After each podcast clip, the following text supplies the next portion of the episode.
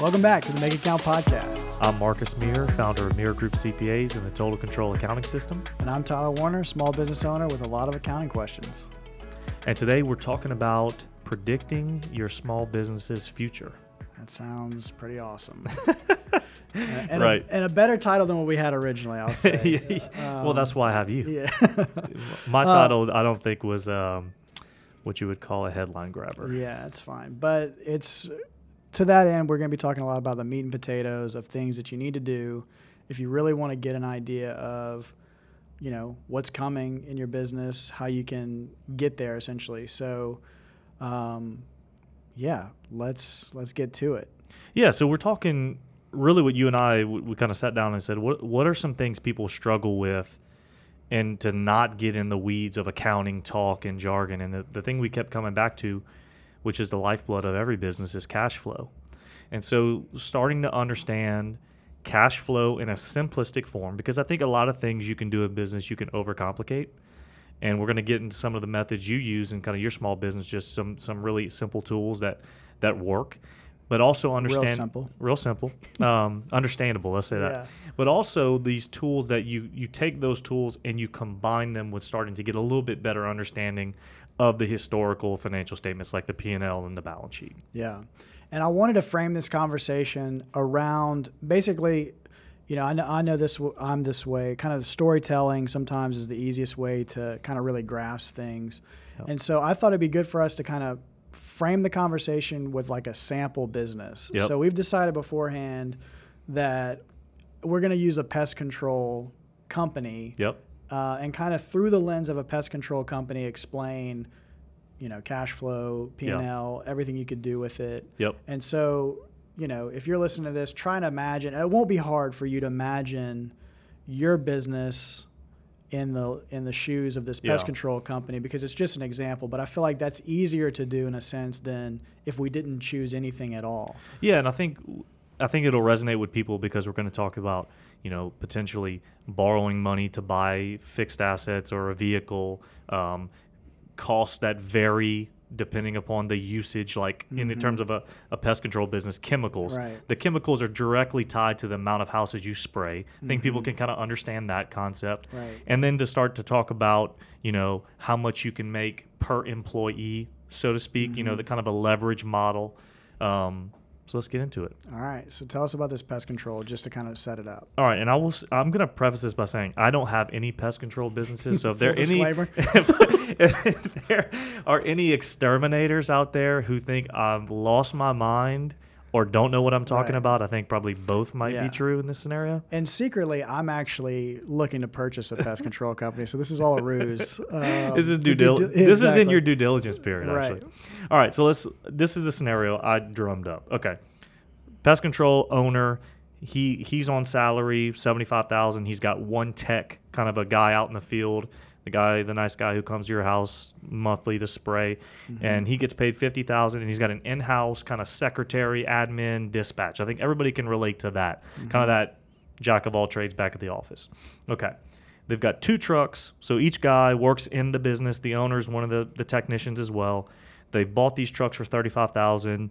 They financed them. They're paying six hundred bucks a month, and they've got fifteen grand a month a year. Fifteen a month. Fifteen thousand dollars a year in rent, and chemicals are about ten percent of sales, which is kind of again I have no clue what I'm talking about on that. That sounds uh, right. That sounds right. and then sales of two hundred fifty thousand. Okay. All right. So when you do that, let's kind of just get into some quick high level numbers. On those sales, that amount of payroll, cost of goods sold, cost of goods sold being the chemicals, you make a profit of thirty thousand dollars. Okay. Before we move on, and then maybe jump into, uh, Yeah. you know, I'll try not to keep this pace of Right. questions. Uh, what defines cost of goods sold? It makes sense to me that it it would be chemicals, right? Yeah. But like, it wouldn't be maybe equipment. Correct. Yeah, and, and I probably said that in the wrong way in terms of a pest control business. You Okay. you could say your chemicals are cost of goods sold because you expend you use them as you spray them, and so. But but I guess my point is most people consider cost of goods sold as like widgets on a shelf, Okay. meaning I don't expense it or recognize it as a cost until I use it. Okay. So I, probably a lack of you know poor wording there on saying cost okay. of goods sold. All right. Well, Yeah. I didn't mean to derail. No, no. Thanks for the clarification. All right, so let's just say that business with all that income and those expenses nets thirty thousand. Okay. Okay. So the first thing to think about is what did the owner make? Let's just talk about that. That's a, you know, just in terms of being in the owner's shoes. Well, the owner made thirty grand plus his salary. So I think I said in the example he made seventy five. Okay, so right then and there, if you want to think, let's think a couple different concepts. His take home is about a hundred, is 105, the net of the business plus his salary. Um, and that's what he's going to pay taxes on. So this is the first thing we kind of start to think about in terms of small business. Uh, what did I make and my cash flow is? What did I take home? What am I going to pay taxes on? That's before we even talk about any kind of other payments. Okay. Um, any questions there? No, I'm, I'm tracking with that. Tracking with that? Okay. Next thing to do is let's talk about the difference between profit, which I said was 30 grand, simply the amount of income less all the expenses, and we kept it real simple payroll, rent, salaries, and chemicals. The cash flow would be 16,000. And so the difference would be that your debt payments, like I said in the beginning, we have $14,000 a year of payments on these two trucks, are not on your P&L. So let's kind of get into that a little bit. Yeah. Um, that seems like they should just fix that. Every time I've looked at a P&L Yeah. and it's always like, oh wait, that doesn't include You're like, what? the. I'm like, who's this benefiting? Not not putting that in there. You know? Right, right. It's and it's because I, I don't want to get too technical in it. This is because the expense generally would be the depreciation of the asset. Yeah. All right. just, throw, just throw that to the side. Yeah. Um. So yeah, the difference between the the net income and the cash flow is the things that don't hit. The things are the the expenditures or it or inflows that don't hit the P and L, and debt service being one of them. The interest would be deductible here. Okay. but the, the the principal payments. So first thing to understand is you don't have thirty thousand dollars to just grab in that business. It's you have sixteen. Right. So that's a big that that's already just kind of a Yeah. thing a lot of people don't understand. Right. Um, so from there, what I kind of just look at this is, you know, let's kind of get into what you were talking about in terms of your cash flow method, just to kind of start bridging this gap. Yeah, I think what's problematic is if you're the pest control guy, is that's like you get you found that out after you turned all your stuff into the accountant, right? Right. So, um, whereas like oftentimes the pest control guy or you know what I've the shoes I've been in is like you're trying to predict okay the next three to six months for me to make payroll, for me to actually buy more equipment or whatever the thing might be, you really need to be able to see, okay, I'm going to be, I'm expecting this much revenue from invoices or current contracts or whatever, and I've got this much expenses, but it's mapped out to actual calendar date so that Yeah. you can kind of see into the future and see, all right, well, in two months from now, um, if everything goes as planned, I'm going to have X amount in the bank, you know, or hey, in six months, if we don't get any new, if we don't land this contract, we don't get any new business, uh, things are going to look grim. you Yeah, know? and, and I will say I want to want to clarify when you're saying expenses, you're saying outflows.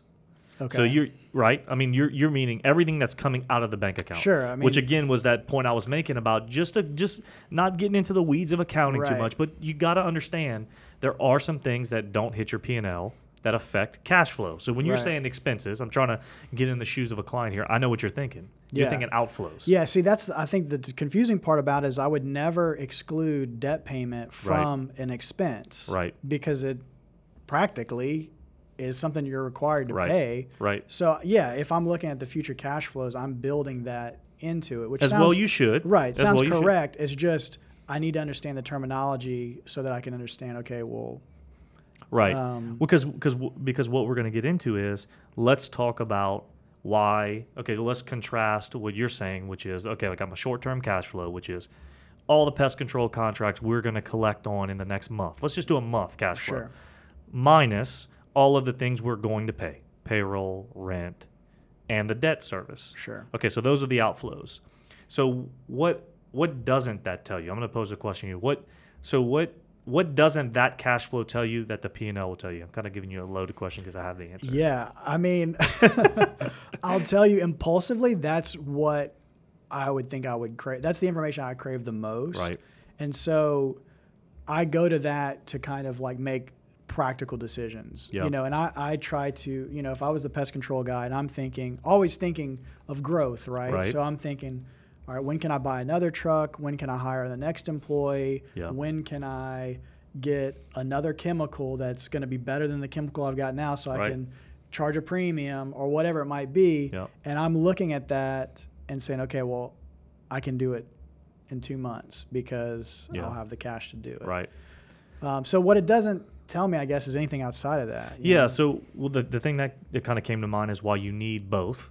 You know this and this is this discussion is we're trying to bridge the gap between this kind of cash flow planning, which a lot of people do, and even and a lot of software does, um, and I do it in my business too. I do a lot of kind of just uh, you know quick hand, you know, quick shorthand, like okay, what are we gonna have if we spend this much, but and we make this much, or or I would say collect this much. But the thing it's not showing you is how profitable you are in the sense that okay this truck let's just say let's take our field tech in the example. I said he makes 50 grand his truck costs 35000 so that's 85 uh, throw in some payroll tax of about 5 grand on 50 so what's that 90 and his truck brings in 125 in terms of like his route i should Mhm. say. So that is nowhere in your discussion it's kind of baked into the fact of what your ultimate month in cash will be Right. but it doesn't tell you that you could go right now if you had the the the structure in place and just hire another guy yeah. that generally speaking other than the front the fronting of his payroll which would be in your short your short-term cash flow Yeah. because you'd be thinking okay i gotta gotta service i gotta pay this guy for a month with no revenue Yeah. But you're not but what it wouldn't take into consideration is but it would easily pay for itself Right. I understand. that's where the profitability This- comes in this may be podcast gold is it's like the difference between like just having enough gas in your tank to keep the car going Right. versus like understanding the fuel efficiency and like more nuance of what what in the engine might be causing more gas to be burned or not. Or let me give you a better Maybe- example. Let me give you a better example. Just to use the Real gas podcast terminology. gold. Yeah, real podcast gold. better terminology. Okay, let's say in your example, you've got five dollars of cash to buy gas, and the gas costs four dollars a gallon, but you could go borrow twenty dollars and pay a dollar per gallon, and you know that somebody's going to pay you in a week twenty two dollars because they owe you money. You would just go, oh man, I'll borrow the twenty bucks, pay gas for a dollar. You get what I'm saying? Like Mm-hmm. that's getting into profitability versus short-term scarcity of your cash. Right. So your cash is limited, and man, I can only buy five bucks of gas. Right. But you just step back and go, but hold on a second. If I just do this other method, I can buy gas for a dollar. I just have to be able to weather Right. that storm. Sure. That's the P and L tells you can you weather the storm. Gotcha. It tells you how profitable you are because because you and I both know this. The P and L is not your cash flow, but it's it generally is going to tell you what your cash flow will be. uh-huh. I mean, because it says here's what I made, here's what I spent. Whether I've collected that or spent that, or I would say here's what I made and here's what I'm going to spend. If you're on an accrual basis. And so to maybe make sure that I'm tracking with Yeah. you, like in that scenario, you're looking at the P and L and you're saying, okay, um, this this pest control exterminator, he's you know, it, costs his salary is X amount, his truck's X amount, right. but he bills a year X amount. Correct. And then I can look in the P and L and see all of that information combined. That's right. And then anticipate. All right. Well, the difference was let's say twenty grand or, Yeah. or whatever. I can anticipate. Okay. Well, that's twenty grand in cash flow Right. that I should be able to expect Over time. over time. But admittedly, back to your your the example you Mm-hmm. give, admittedly, the 20 grand might come at a cost of a fronting of a 2 month salary.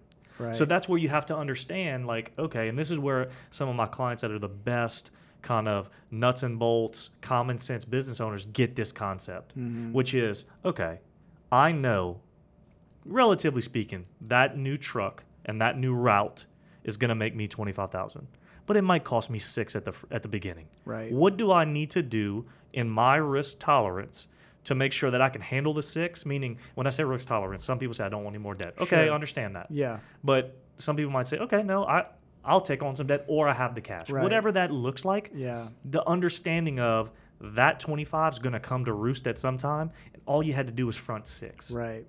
And that's where the P&L and the profitability come into play in conjunction Sure. with the short-term cash yeah. flow. The one kind of chases the other. That's right. Uh, kind of constantly. yeah. Yeah, and I, I think that is a good point to make because I've traditionally been a little bit more like debt adverse because I've had professional services companies that don't have a lot of assets tied to them. Right. So, you know, it's a little, it's a little, in my opinion, you don't want to go into too much debt Right. if you're just selling time essentially. Yeah. But um, that's probably why I've leaned so much on the cash flow because I haven't thought of the point you brought up earlier of like, okay, well, yeah, it's a no brainer if you can borrow that and you know with predictability that Yeah. it's, it's going to return. And that's where it's, and then it's kind of the nuance to it is then you just get into more of your tolerance. Mm-hmm. And do I want to deplete my cash to front? We keep using this route as an example, but I think it makes the point. Right. Think about your new employee you want to hire in a marketing business. You want to go in this new line of work where you know, okay, Yeah. your business. I never had a. We're gonna go horizontal. I never had a web guy. Now I got a web guy. I know he's gonna bring in a hundred grand, mm-hmm. but it's gonna take me some time to get that hundred. But I got to pay him sixty. Right. So the forty's there. Yeah. It's just when. Yeah. Yeah. And the pest control example, I mean, th- there's a lot where my mind goes too. It's like, okay, if you're going to acquire another another company, Right. you know, and you can kind of see, all right, I don't know if they call them routes, but it makes sense. Yeah, would, a you know, route, okay, yeah. I'm going our contracts. I've Yeah. got 40 new homes that I'm going to acquire from this other business that are already have contracts. Right. Then you obviously you're going to have to pay to get Yeah. that, but you can you can see already where that um, where your cash flows would be. Absolutely. And then you start to understand, like again, I don't think these are these are kind of accountant talk, but you start to understand like variable cost versus fixed. Okay. So let's give an example. You start, and, and we've been talking the whole time about variable costs, meaning costs that go up in relation to revenue. So perfect example is every house I spray, I use chemicals. I don't spray a house, I don't use chemicals. The chemicals vary with the usage. Right. And if I have a route, if we Mm-hmm. keep talking about, I need a guy. So that that guy. So every time I add a route, I add a guy, I add a truck. Those are all variable costs. But what we aren't talking about is fixed costs. So the rent is as long as adding a new route doesn't make us operate in a new location. All we have to worry about are the variable costs. Mm-hmm. We just have to say, in our example, if we think he's going to bring in 125, does 125 exceed all the additional costs that come with that guy? Right. Because the fixed costs are already covered. So again, you start to get into these concepts in the P&L and your cash flow in tandem. Um, and I think that's where the gold is. Yeah. So how often do you recommend like I'll say this, the cash flow that I described, like that spreadsheet that Mhm. sort of looks into the future. I'm I almost check that daily, certainly Absolutely. weekly. Um, because, you know, obviously it changes the closer you get into real Right. time. Um, admittedly I don't look at the P&L as much. Right. And historically like when I was had a bigger business or managing more things, uh, I still didn't. It was Yeah. maybe you know Yeah, I think the missing quarterly at best. Right. The missing piece is you don't, I would say you don't understand why in detail, which you have to get there, why your cash flow is what it is. You understand what makes up your cash flow, but you don't, I'm saying you, generally Mhm. business owner, don't understand why it is. And that's what, and that's why I think it's good that we're given this example. We have to understand why the cash flow is what it is. Why is it? Is because your P&L tells you what your cash flow will be. Gotcha. Your P&L tells you what you're going to bring home on your operations. And then you just subtract it from that, generally speaking, the debt payments, and that's the amount of cash you have left. Gotcha. How intuitive is surmising that information when you look at your P&L? Is it based on just how you've entered the data? Um, or, you know, P&L, the ones I've seen and the ones I've generated, Yeah. it's, it's basically just groups of categories. Right. Is it take a second look, a more closer look to do the scenario we talked about where you're looking at, okay, X guy is costing me X amount for his truck and Yeah, You know- usually that's it. Just again, it just depends. I, I want to clarify a couple of things. We're saying P and L a lot. That means profit and loss. Just for you know, just There so we don't use too much jargon. Profit and loss statement or an income statement. They're synonymous. They use interchangeably, but people say P and L. So Mm-hmm. yeah. But um, to your question, a lot of things are grouped on, in the accounting software unless you have some foresight and want to do a little bit more analysis in the way you set your accounting Yeah. system up. So I'll give you an example. We use Xero. We talk about that a lot. One thing you could do in Xero is you can create what's called tracking categories. And in this business, you could have a tracking category for each. I'm going to call it a route. I don't know what else to call it. Yeah, each, that's fine. you know, each route, and then you would know.